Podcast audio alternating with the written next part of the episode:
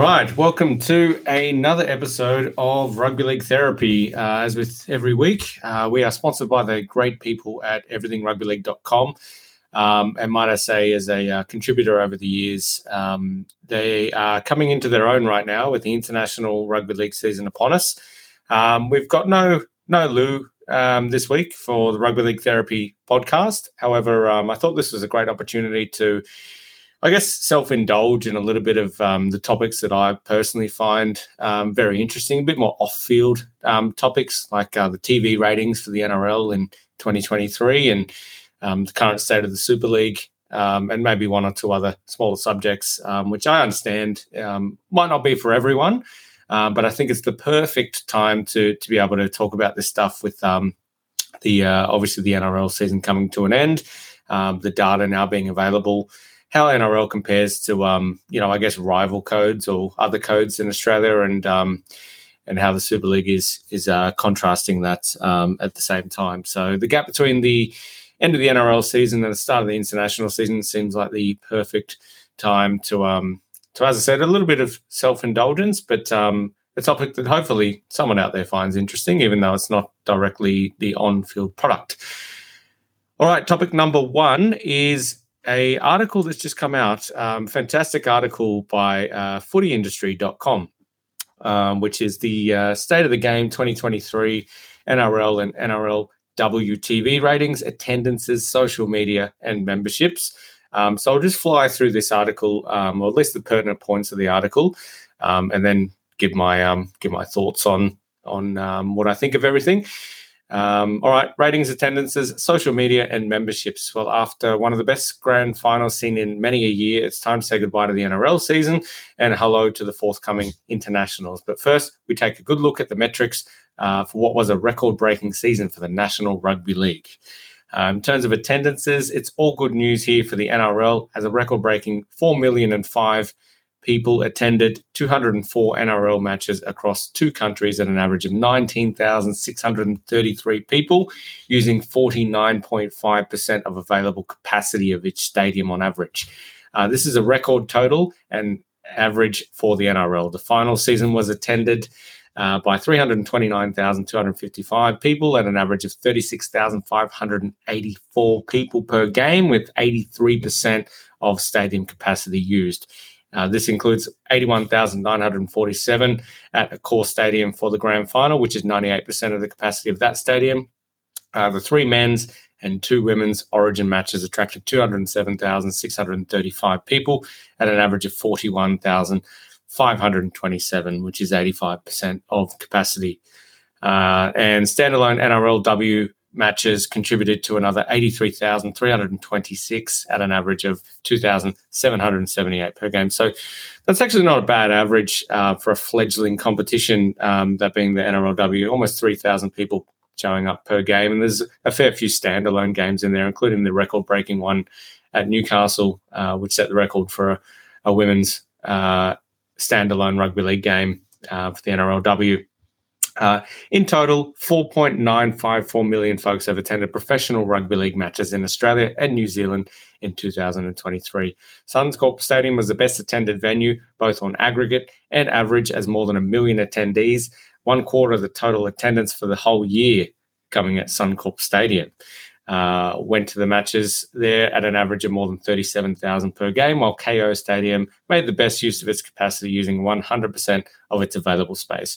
Quite frankly, uh, Kayo Stadium is too small to be an NRL stadium, uh, in my point of view, but we'll move on. Um, club home attendances were led by the Broncos with 33,793 people, the Dolphins, 25,562 people, and Newcastle, 21,132 people. That was closely followed by the Warriors, although this article doesn't state that, um, who achieved an above average, sorry, an average attendance above 20,000 people. Uh, attendances were affected by the Women's World Cup and the Broncos having to move games to the lower capacity Gabba, whilst construction restricted attendance at PointsBet Stadium in, in uh, Cronulla or Woolooware. Uh, and capacity limitations affected Kayo Stadium and Bluebet Stadium. But on the plus side, 12 additional matches and multiple high drawing Queensland fixtures uh, more than made up for it. All right, move on to uh, membership. Uh, the NRL is, for some reason, reluctant to release membership figures, but fortunately, footy industry and the good folks at League Unlimited also track these sort of things. Five NRL clubs uh, declared record memberships in 2023, with Brisbane clocking in over 40,000 members, Canberra 24,060. Well done, Canberra. Canterbury 22,000. Well done, Canterbury, with uh, an underperforming team. Manly 16,332, and the Sydney Roosters 20,072. Uh, the Warriors, Souths, and Panthers again not declaring any numbers for the season. Uh, if these numbers are included, we're probably looking at a record number of memberships. Surprising Souths in particular there, who um, were competing with Brisbane at one stage for the most members in the game. I'll move on to social media. Uh, NRL clubs have 13 million followers across the major social media outlets, led by the Broncos with 737,000. Uh, Facebook, 449,000 Instagram, and 163,000 Twitter, and 330,000 followers. Coming in second was the Melbourne Storm, closely followed by the South Sydney Rabbitohs and the New Zealand Warriors. So the top four in terms of social media uh, encompass three states and two countries, um, and come very close to the clubs that were actually in the preliminary final, with the exception of Penrith uh, being replaced by the Rabbitohs in this. Uh, so you can see that in total, uh, Brisbane have 1.679 million social media followers. Um, that's followed by Melbourne with 1.379 million fa- uh, social media followers. Uh, in third place, just pipping the Warriors, is South Sydney on 1.179 million followers. Um, and then the Warriors at 1.112 million. So those are the four clubs that are over a million followers on social media. Um, and the lowest followed club in terms of social media looks to be the Dolphins, which is quite understandable at 306,900. Uh, followed by surprisingly the Dragons only had 452,300 social media followers. Uh, moving on now to television um, which is obviously the medium that um, pays the wages and funds the game primarily. Um, so, a massive year in television for the NRL and an estimated audience of more than 174 million for the year up. Uh, sorry, for the year up to, and including the grand finals of the NRL and NRLW. This is up from 149.35 million in 2022, even accounting for the lack of NRLW in the 2022 fixtures. So, as I said, 2023 had 174 million viewers tune in um, over the course of the season, um, and that's up from 149 million last year. Um, of that, 62.78 were free to air viewers, uh, 52.34 were Fox League standard um, set top boxes, uh, and then 52.25 million came from streaming via Foxtel, Kayo. I assume. NRLW had 6.916 million, total 174 million, uh, 134,000. So at the start of the year, uh, we were estimating Fox box. Uh, so this is just some um, notes on how, how those figures were calculated. So we'll move on uh, from that. Uh, a little too esoteric even for me. Uh, we'll go for the metro metro audiences. Sydney's average is 161,000. Melbourne's average is 12,000. Brisbane's average is 111,000, Adelaide 7,000, Perth 8,000. In Melbourne, the Storm average of 33,000 viewers per game. When the Storm aren't playing, it drops down to 8,000. So a bit of work to be done there if the NRL is going to start to appeal outside of the Melbourne Storm in the Melbourne market. In Brisbane, the Broncos averaged 170,000, uh, whilst the Dolphins averaged 126,000. Other Queensland regional teams average 131,000 on nine while matches involving the Queensland sides averaged 98,000. Uh, in New South Wales, Sydney Siders averaged 163,000 per game, uh, while sides from regional New South Wales averaged 163,000 as well. Uh, and matches with no teams from New South Wales averaged 146,000. Uh, so, more importantly, the leading clubs on television during the season were Brisbane, followed by South Sydney, Penrith, and Melbourne. Uh, so Brisbane were the dominant club on Channel 9, averaging 620,000 viewers per game, followed by Penrith, Parramatta, South Sydney, the Dolphins, Melbourne, and Sydney. Unfortunately, no um, no data exists from uh, Sky Sports New Zealand, although we know that on in the first round of the finals, uh, which is obviously when the Warriors played Penrith in Penrith, uh, they're reported to be 700,000 boxes tuning in, which is a pretty extraordinary result given the population of New Zealand at uh, under 5 million people. Um, now, my thoughts on this are obviously well done to the NRL. Um, this makes them by far the most followed sport in Australia in terms of viewers. Um, I think the AFL, from memory, got around about 33 million uh, viewers less than this, and even accounting for the gap in uh, attendances uh, from people actually at the game, um, the NRL still remains around 30 million viewers ahead of the AFL. Um, this is the second year in a row where the NRL has um, basically blown any other code out of the sport in terms of viewership. Um, I guess on the um, devil's advocate side of things here, I sort of there's a little bit of an element of having to sell your soul a little bit um, to get these viewers. And what I mean by that is that the games are often far too late, which um, which might be good for TV viewerships. However, it's not good for attendances. Um, I know I just touched on the fact that the NRL had a, a record year for attendances. However, if games were held at more family friendly times, many more kids and families could attend, and those kids become future parents down the track who bring their kids, etc., etc. Now, that's not really going to happen on a Thursday night at 8 p.m. or a Friday night at 8 p.m. Um, all that often, if I'm being honest. Maybe a Saturday night, 7:30. I don't really have an issue with that TV time, um, but I think that if we're going to boost memberships, even uh, memberships and live attendances even more, uh, we need to use this as a code, um, as a bargaining power uh, when these next TV rights deal uh, comes up, which uh, the current deal expires in 2027, um, to actually bring some of those games back to more family friendly times, um, have people attend. Everyone loves daytime football. Um, I think that we saw with the Warriors going deep into the finals this year what a real issue was for uh, what we realize now is a completely neglected New Zealand market uh, in terms of having to stay up until after midnight um, if you want to see the final result of a Warriors game. I think there needs to be a caveat at the bare minimum written into the next TV rights deal, which says that if the Warriors are in the finals, those games can be moved to more friendly New Zealand times. I said to Lou in the in one of the podcasts uh, we've done recently that you know if Channel Nine or Channel Seven are willing to pay you know a certain amount more to have a 7:30 p.m. kickoff for the grand final. Find out how much more Sky TV New Zealand are prepared to pay to have, you know, a um, a prime time 6 p.m. kickoff in New Zealand, so 3 p.m. in Australia or, or 4 p.m. here in Australia, um, and then maybe make up the gap at least partially with um, with the New Zealand TV deal as well.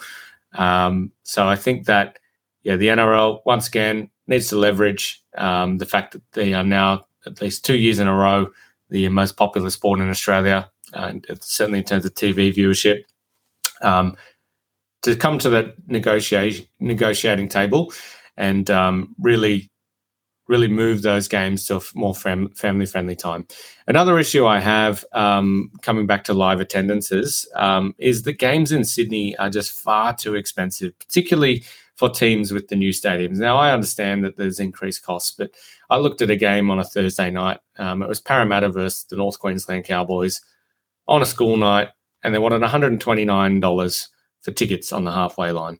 Now, that is far, far too much um, to charge. Now, I understand that they can't charge what the Warriors can charge, which is, you know, as low as $10, $15 for tickets because the stadium costs uh, are just substantially higher some of these Sydney clubs, the Roosters and Parramatta in particular, in brand spanking new stadiums. Um, and that comes at the cost associated. But you can't expect fans to pay $130 on a Thursday night for an out of town team um, to kick off at 8 p.m. at night. It's just not realistic. I think the NRL needs to, to needs to do something about um, you know putting a cap on ticket prices um, for individual games. I understand that you know if you want to buy a membership, um, you, will be able to get to the game a lot cheaper. But sometimes you're just not, a, you know, a follower of that team, but you want to go to an event. Um, you got a, a, friend coming from overseas, and he's only here for a set period of days, um, and you want to take him to a good game at a good stadium. That's what happened to me, and you know it's one hundred and twenty nine dollars. The Roosters are just as bad. Um, something needs to be done. We need to have a football day cap uh, per, per ticket price, um, and that in conjunction with um, having more family friendly TV times should see more and more people go to a game. Every game needs to be an event. And lastly, my thoughts on um, my thoughts on the next subject. A little bit, um, I guess you'd call it naive or wishful thinking. Um, I, I, quite frankly think that the season's too long. Um, if we're going to add an 18th team, which we will be by the time the next TV deal runs um, runs or starts its course, then we're going to be able to make up the games, even if we reduce the NRL from 27 rounds to maybe 23 rounds or 24 rounds or something like that. Uh, okay, so there's going to be an extra game uh, per round. Um, and over the course of, say, 23 rounds, that's an extra 23 games. Now, currently we have eight games per round, uh, which means that three rounds worth can be taken off and you've still got the same amount of games.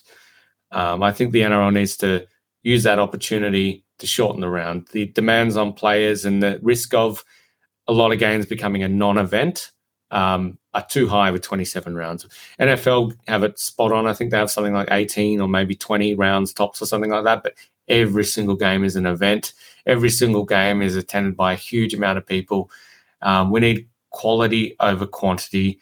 And the next TV rights deal is a perfect opportunity with an extra game coming in per round um, to shift the power even more so in favor of the game and not the broadcasters. Um, that's really about it for what I have to say uh, on this particular subject. Um, but once again, on a really positive note, well done to the NRL. Another record season, both attendances and also TV viewing. Um, it is head and shoulders in most metrics above the AFL, uh, which is its nearest rival. So about 30 million viewers throughout the course of the year ahead of the AFL on TV, despite the fact that it has one less game per round, um, which is pretty incredible. It's substantially higher uh, social media presence than the AFL. Um, that could be due to the fact that, you know, uh, albeit rugby league is a small sport internationally, it does actually have a following in other countries. Um, and it isn't confined to just Australia. We have the English Super League. We've got teams in France, Papua New Guinea and Cook Islands national sport. So it does sort of um, break through more markets than the AFL, but um, and that could be a result of um, having more social media followers. I'd love to see some data on how many social media followers are isolated to Australia um, and see, you know, what sport comes ahead in that regard. AFL obviously ahead of the NRL in terms of attendances. They've got much more family friendly TV times. Um, they utilize only a, a, small set of large stadiums that that many teams play out of. Uh, you know, basically only two in Melbourne with the MCG and Marvel Stadium, and all the Melbourne, all eight, all nine uh, Melbourne teams play out of the, one of those two stadiums, which means that the um, transport networks can just be fantastic around that. Um, NRL is obviously very different. It's it's it's a very tribal game. Uh, you're not going to see Cronulla fans really traveling into the city to watch a game at Allianz all that often. They want to s- spend the weekend in you know where they live and play Cronulla, etc. Same goes for Manly, etc., etc. But um, yeah, uh, I think that's probably the next um, next real target of investment and effort for the NRL. Um, done a fantastic job in getting over four million people attending their games for the first time. Next goal should be to average over twenty thousand people. Um, and you can do that by lowering ticket prices, particularly in Sydney, and having your games at more family family friendly times. But as I said, huge, huge, hugely successful year for the NRL. So well done um, to the code and the administrators and the clubs. Um, bit to work on, but still, let's take these wins when, when we can get them as, as fans of the code. And as fans, we are the game in, in, in many aspects. And, and um, we obviously created these numbers um, as fans.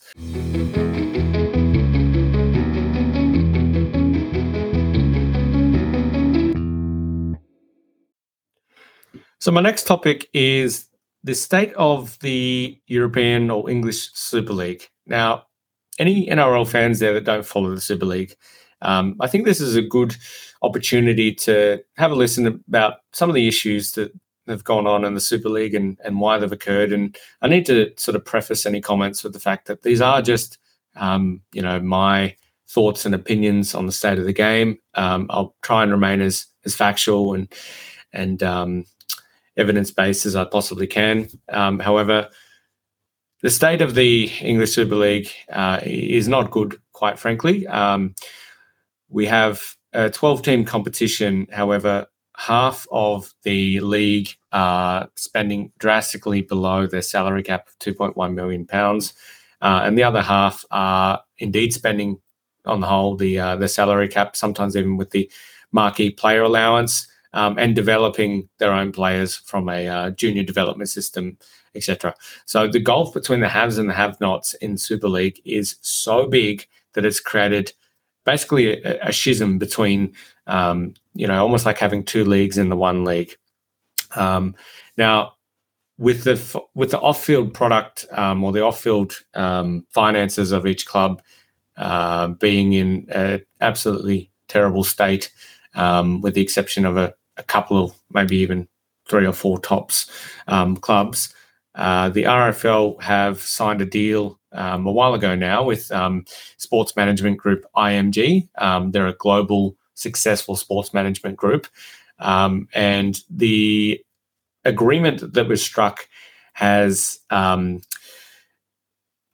not taking any funds um, and, unless there's an upside that they've generated for the game. Um, so it's a really good deal for rugby league in England and France um, in the fact that it's ultimately risk free.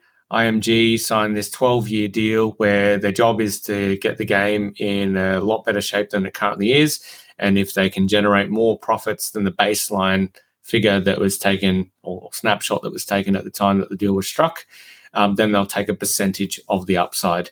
Um, now, has been very, very slow going. Um, so the the sort of year long investigation um, has come back um, with it's not quite relegation and promotion, but it's very, very close to it. However, um, it's based around five key factors rather than just on field performance. Um, so those five key factors are fandom. Um, so encouraging clubs to attract more fans in stadia. Um, at at home and digitally, and to improve fan engagement, contributing to both club and central revenues. Um, the second criteria, sorry, fandom makes up 25% of, of uh, how you're graded. Um, second one, also making up 25%, is performance. Uh, so, incentivizing clubs to perform on the field and drive fan awareness engagement. Uh, teams would rank between 1 and 36 based on where they finished in the leagues for the previous three seasons. Uh, bonus points will be awarded to teams who win league and cup competitions in the previous season. Uh, category three is finances. So this is very, very important. Um, 25% of their grading, each club's grading will come down to finances, uh, reflecting the success of fan engagement and business performance uh, and rewarding sustainable investments as well as diversified revenue streams and sound financial management. Um, category number four is stadium, uh, which is actually only 15%. Uh, and this is based on a number of factors, including facilities and utilization, which add value to the fan and broadcast or digital viewer experience. Uh, and match or exceed competition from other sports and events. And lastly, we've got catchment. So, what what area of the country are you um, situated to appeal to, uh, to have your fans attend the game and travel from, etc. This is only 10%. Um, otherwise, you'd have, you know, London or, or the Catalans just, um, you know, making up, getting it automatically just because they've got the largest catchment area. Um, uh, however, this is based on area, population, and the number of clubs in the area, with a view to maximizing growth of the sport in the largest markets to, gener- to generate a new fan base uh, and incentive investment. So during the um, the initial findings of IMG, um, what they found, and this is really worrying, they found that at least four clubs were not spending anywhere near the $2.1 million salary cap and found that in fact they found one club at least is spending only about a million if not less than a million um, and taking the rest of the central um, head office grant um, and using it to pay administration costs. Um, so what that means for on-field competition is that you would you'd largely have clubs like you know Leeds, Wigan, St Helens, even Catalans, um, Warrington coming up against your Wakefields and, and your Castlefords uh, and your Salfords, etc. And they're playing a team that is paying whose play his players are paid half of what the total club uh, on the other side of the field is, is actually being played. Now, without probably consciously sort of strategizing around this, what that meant is clubs like Wakefield, Castleford, um, even Huddersfield to a certain degree, they're not really competing with with Wigan, St Helens, Catalan, Leeds, even Leeds this year, um, because all they're worried about is surviving. All they're worried about is not losing or not finishing last. So every time they come up against a, a fellow battler that's spending only the similar amount um, as as what they're spending on their salary cap, that's effectively a four point game to them in terms of competition points. Um, but what it means is that when they came up against when they come up against a, a big club who is investing in junior development, spending the salary cap um, to its full potential, etc., they're getting blown off the park. And if enough clubs do that, which is what, what's actually happened here, you have a really deteriorated um, product, which looks terrible on TV um, and creates a real gulf between the clubs that are investing or can invest and where they should be investing and clubs that are not. Um, so, what IMG are doing here, if you are graded an A, a category A, you are automatically guaranteed a position in the Super League. Now, it's been speculated that there's as few as even only four category A clubs. At most, there's maybe six. Um, so what happens then is that B plus um, will make up the rest of the numbers, and only when you have 12 category A clubs, based on the criteria that I just went through, will the competition expand. Um, so, look, this needed to happen. Um, one of the areas that I'm quite shocked at that, that that hasn't happened is there's still no salary cap floor. So what I mean by that in the NRL, you must spend at least 95% of the $12 million salary cap. Okay, you can't spend less than that, otherwise you cop a fine. In the Super League, no such thing exists. So that's where your clubs like Wakefield, I'm sorry to single out, out Wakefield here, um, are spending only half of the cap not putting a competitive side out, but using the rest of the broadcasting grant to actually pay the bills. And what this tells me that IMG didn't actually implement a salary cap floor, and this is not this is a terrible thing, is that there are too many clubs that couldn't survive having a salary cap floor. So this is this is a dire situation for the Super League to be in, and something needed to change. there was really only probably three main solutions here for the Super League, or, or four. The worst possible um, solution is that it transitions from a professional league to a part-time league. Um, that's something that you know I hope would never happen. But you know what? It's um, these clubs have illustrated that they just don't have the capacity to be a full-time league right now, um, or like some of them. It's good that Leigh, uh, with the rich benefactor with Derek Beaumont, has come in and actually you know, finished top four in their first season back in the Super League. And that's why we saw Wakefield, who couldn't continue to to do what they've been doing for the last few years and still survive in the Super League. Um, we saw them relegated. Um, so the other solution, apart from going part time, or another solution, is uh, the current solution, which is IMG uh, with their professional expertise. Spend the next decade or so trying to nurse the Super League into strong, um, in, back into being a position of strength, uh, like it was in the 90s and early 2000s. Another solution is private equity. Um, you know, that's something that rugby union has gone down. Um, and we've seen that that's absolutely failed in England with three of the biggest rugby union clubs um, now going bankrupt or folding. Um, so we don't want to see that happen with rugby league. Ultimately, um, private investment are going to take a stake, a percentage stake in the game in England if that were to happen. And you don't invest in something that you you think you'll never get a return, and eventually you want a return. Um, so right now would be the worst possible time for the English Super League to try and uh, court uh, private investment companies um, to, to buy a share of their game uh, because they've got very, very little bargaining power in my mind. The, the, fourth option is not my idea. It's a bit out of the box, but um, it's something that I think that if if the IMG approach does end up failing, I would like to see this as a um, as an alternative. I would love to see the NRL purchase the Super League. Um, okay, so different to a private investment company that's you know essentially just a business wanting a profit. NRL has a vested interest in seeing um, the sport of rugby league succeed in England and France. Um, so I think there's probably a good mix of um, having the financial might and capital to be able to invest, um, but also not investing for the sake of pure, you know, um, money on the books, income, balance sheet, etc. Um, now, I think that'll be somewhat of a rescue mission, but I think that it was touted um, before the IMG solution uh, came to fruition. Um, but I wouldn't mind seeing that because something does need to happen in the English Super League. So I'm watching very, very closely to find out um, what's currently happening.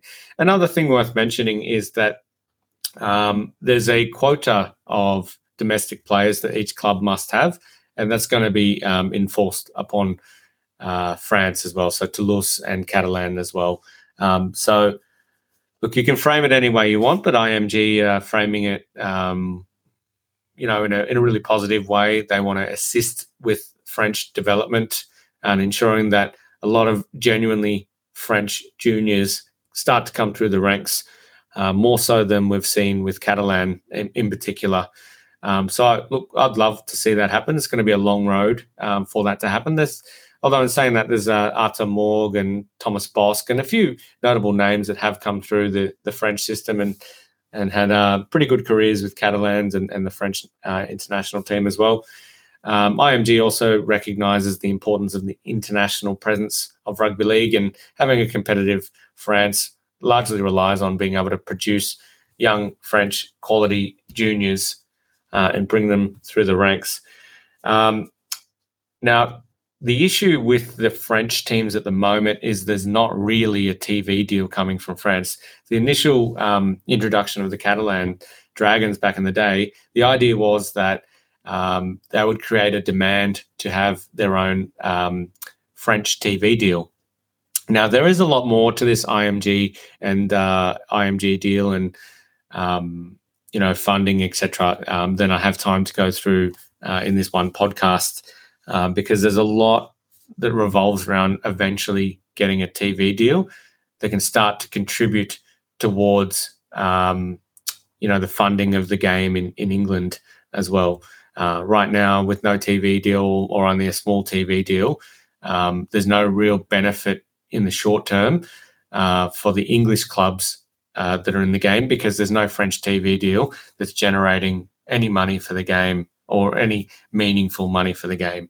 Um, so I can understand where they're coming from. Um, there needs to be a strategy put in place to start working towards really appealing to French TV networks um, and having probably the need for Toulouse to join the Super League and having Catalan versus Toulouse derbies and regular a regular French president, uh, presence uh, in the game rather than just the one Super League club albeit um, a very successful one lately, uh, especially tonight, uh, tomorrow morning, Australian time, so tonight, English times game, um, set to break the record uh, for largest uh, Catalan home attendance at Stade Gilbert Brutus. Um, so I encourage anyone to look into that. So, look, um, things are starting to move in the English Super League. I want to end it on a positive. Um, I'm still optimistic that IMG um, can can turn things around. It's not going to be overnight. It's not going to be this year, next year. 2025 is the first year that um, that the grading um, system will actually come to fruition. But even then, it's going to take the best part of the 2020s to to start to see the game get back on its feet, in my opinion. And even then, there's no guarantee that this solution will work. But something needed to happen because the game's at an all-time low in England. Um, but look, as an optimist, I still think that the future is bright. It's just going to take time to turn things around.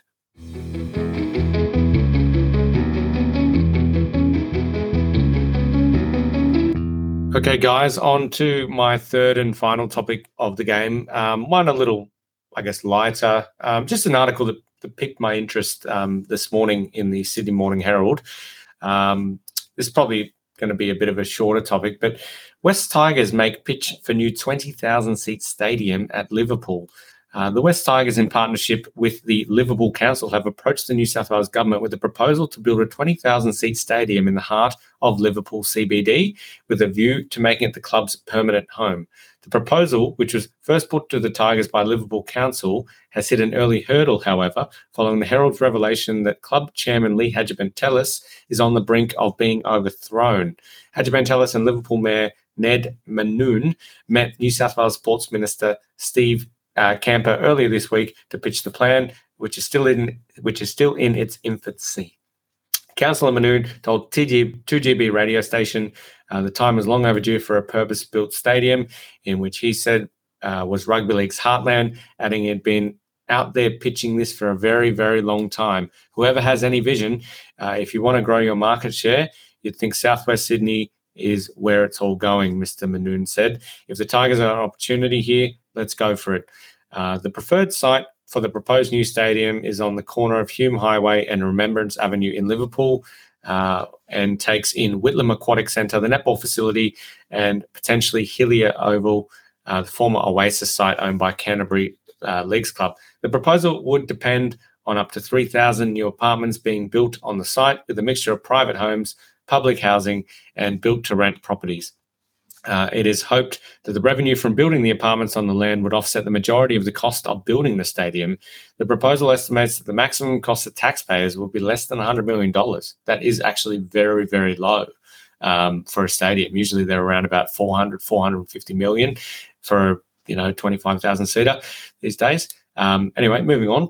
If the Oasis site was rezoned, allowing residential development, the Bulldogs, who had owned the land, could be in for an estimated windfall of 40 to 50 million dollars if they decided to sell. Uh, the plan also includes provisions for a new aquatic centre, an aged care facility and conference centre, similar to the newly built facility at Panthers Leagues Club. The Tigers already have plans in place with Inner West uh, Council and Campbelltown City Council to upgrade their two existing home grounds at Leichhardt Oval and Campbelltown. It is unclear how those plans would be affected should the Liverpool project proceed, uh, but the proposal suggests that the Tigers would play one or two games a year at Leichhardt, with the rest being played at the new stadium. News of Liverpool's proposals, proposal was labelled ridiculous by Inner West uh, Council Mayor Darcy Byrne, who said that the club should focus on its on field performance rather than property development. The adopted position of West Tigers Board is to advocate for the long overdue funding of Leichhardt and Campbelltown Oval. Councillor Byrne said. Uh, the ridiculous idea of moving all the home games to a stadium in Liverpool, funded by property developers, is absurd uh, and not in keeping with the club's commitment to fans and members. West Tigers is a much loved sporting uh, franchise, not a property development company. Uh, the club has no business advocating for housing policies in Liverpool. It's time to focus on winning football games and finally make the top eight. Brutal, but true. Uh, Tigers chair Lee Hadjipantelis declined to comment when contacted by the Herald. The NRL last made preliminary inquiries about building its own stadium in southwest Sydney, approaching the West Tigers and Bulldogs to gauge their appetite uh, for playing out of a potential new venue in Liverpool or Rossmore near Western Sydney Airport. ARLC Chairman Peter V'landys and NRL Chief Executive uh, Andrew Abdo spoke to both Bulldogs and Tigers officials as the code considered a move to acquire an asset similar to the AFL's ownership of Marvel Stadium in Melbourne. That plan has since fallen over, however. The Macarthur Bulls A League team, who currently play out of Campbelltown Sports Stadium, uh, were also approached about the new stadium proposed by Liverpool Council, uh, but have not yet formalised a position. The club declined to comment. So that's a very interesting article article from uh, journalist Michael Chammas in the Sydney Morning Herald today. Um, look, to be honest, guys, I'm I'm not against it. Um, we've seen, despite the cost blowout of tickets for the Roosters and and Parramatta, those stadiums look amazing on TV. They're fantastic for fans to actually attend. Um, I think one of the one of the key areas of importance for me when considering something like this is what are the transport networks like? Um, as someone living in Sydney, um, transport access to Liverpool is is pretty decent. Um, a fairly decent train network um, around there, and who knows down the track maybe even a metro line. Uh, population's really really good. It does suit the West Tigers. I've I don't know how the West Tigers um, are going to be competitive on the field if they have to. I think last year they had six, even seven home games if you include Magic Round, the game against the Warriors in Hamilton, Leichhardt, Tamworth, Campbelltown. It's just ridiculous the amount of home games the Tigers had last year. So if this means that they'll be able to um, be competitive or help them be competitive on the field with other clubs, we've seen the $50 million Centre of Excellence at, at Concord open recently. Um, everything is primed for the Tigers to one day be one of the giants of the NRL if they can just get their shit together, quite frankly. Um, look, I don't think that this will be an issue for fans living in the Macarthur and Campbelltown area. Um, traditionally, with all due respect to people in, living in that area, the, the average crowd out there for West Tigers games is still pretty pretty pathetic, if I'm being honest. Um, way too many games with only around eight thousand, and even then, I it's a very suspect crowd figure when I see it because it looks closer to five thousand. Um, now I understand that sometimes um, games at Campbelltown involve you know Melbourne Cowboys and games from out of team, but out of town, but still, um, it's not really a good advertisement for um, how many fans want to make Campbelltown a, um, a real sort of upgraded permanent solution for the Tigers. In saying that, obviously their catchment area is southwestern Sydney, being Macarthur, one of the fastest growing areas in Australia. But the distance between Campbelltown and Liverpool is is still um, very very accessible in my opinion.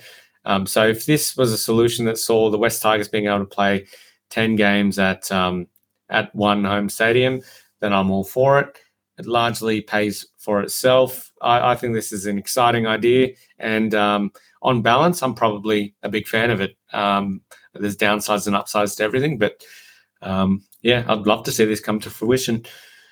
Um, look, guys, that's about it uh, in terms of um, topics that I wanted to discuss today. Um, please help share rugby league therapy around as a podcast. Lou and I have only just recently got it up and running.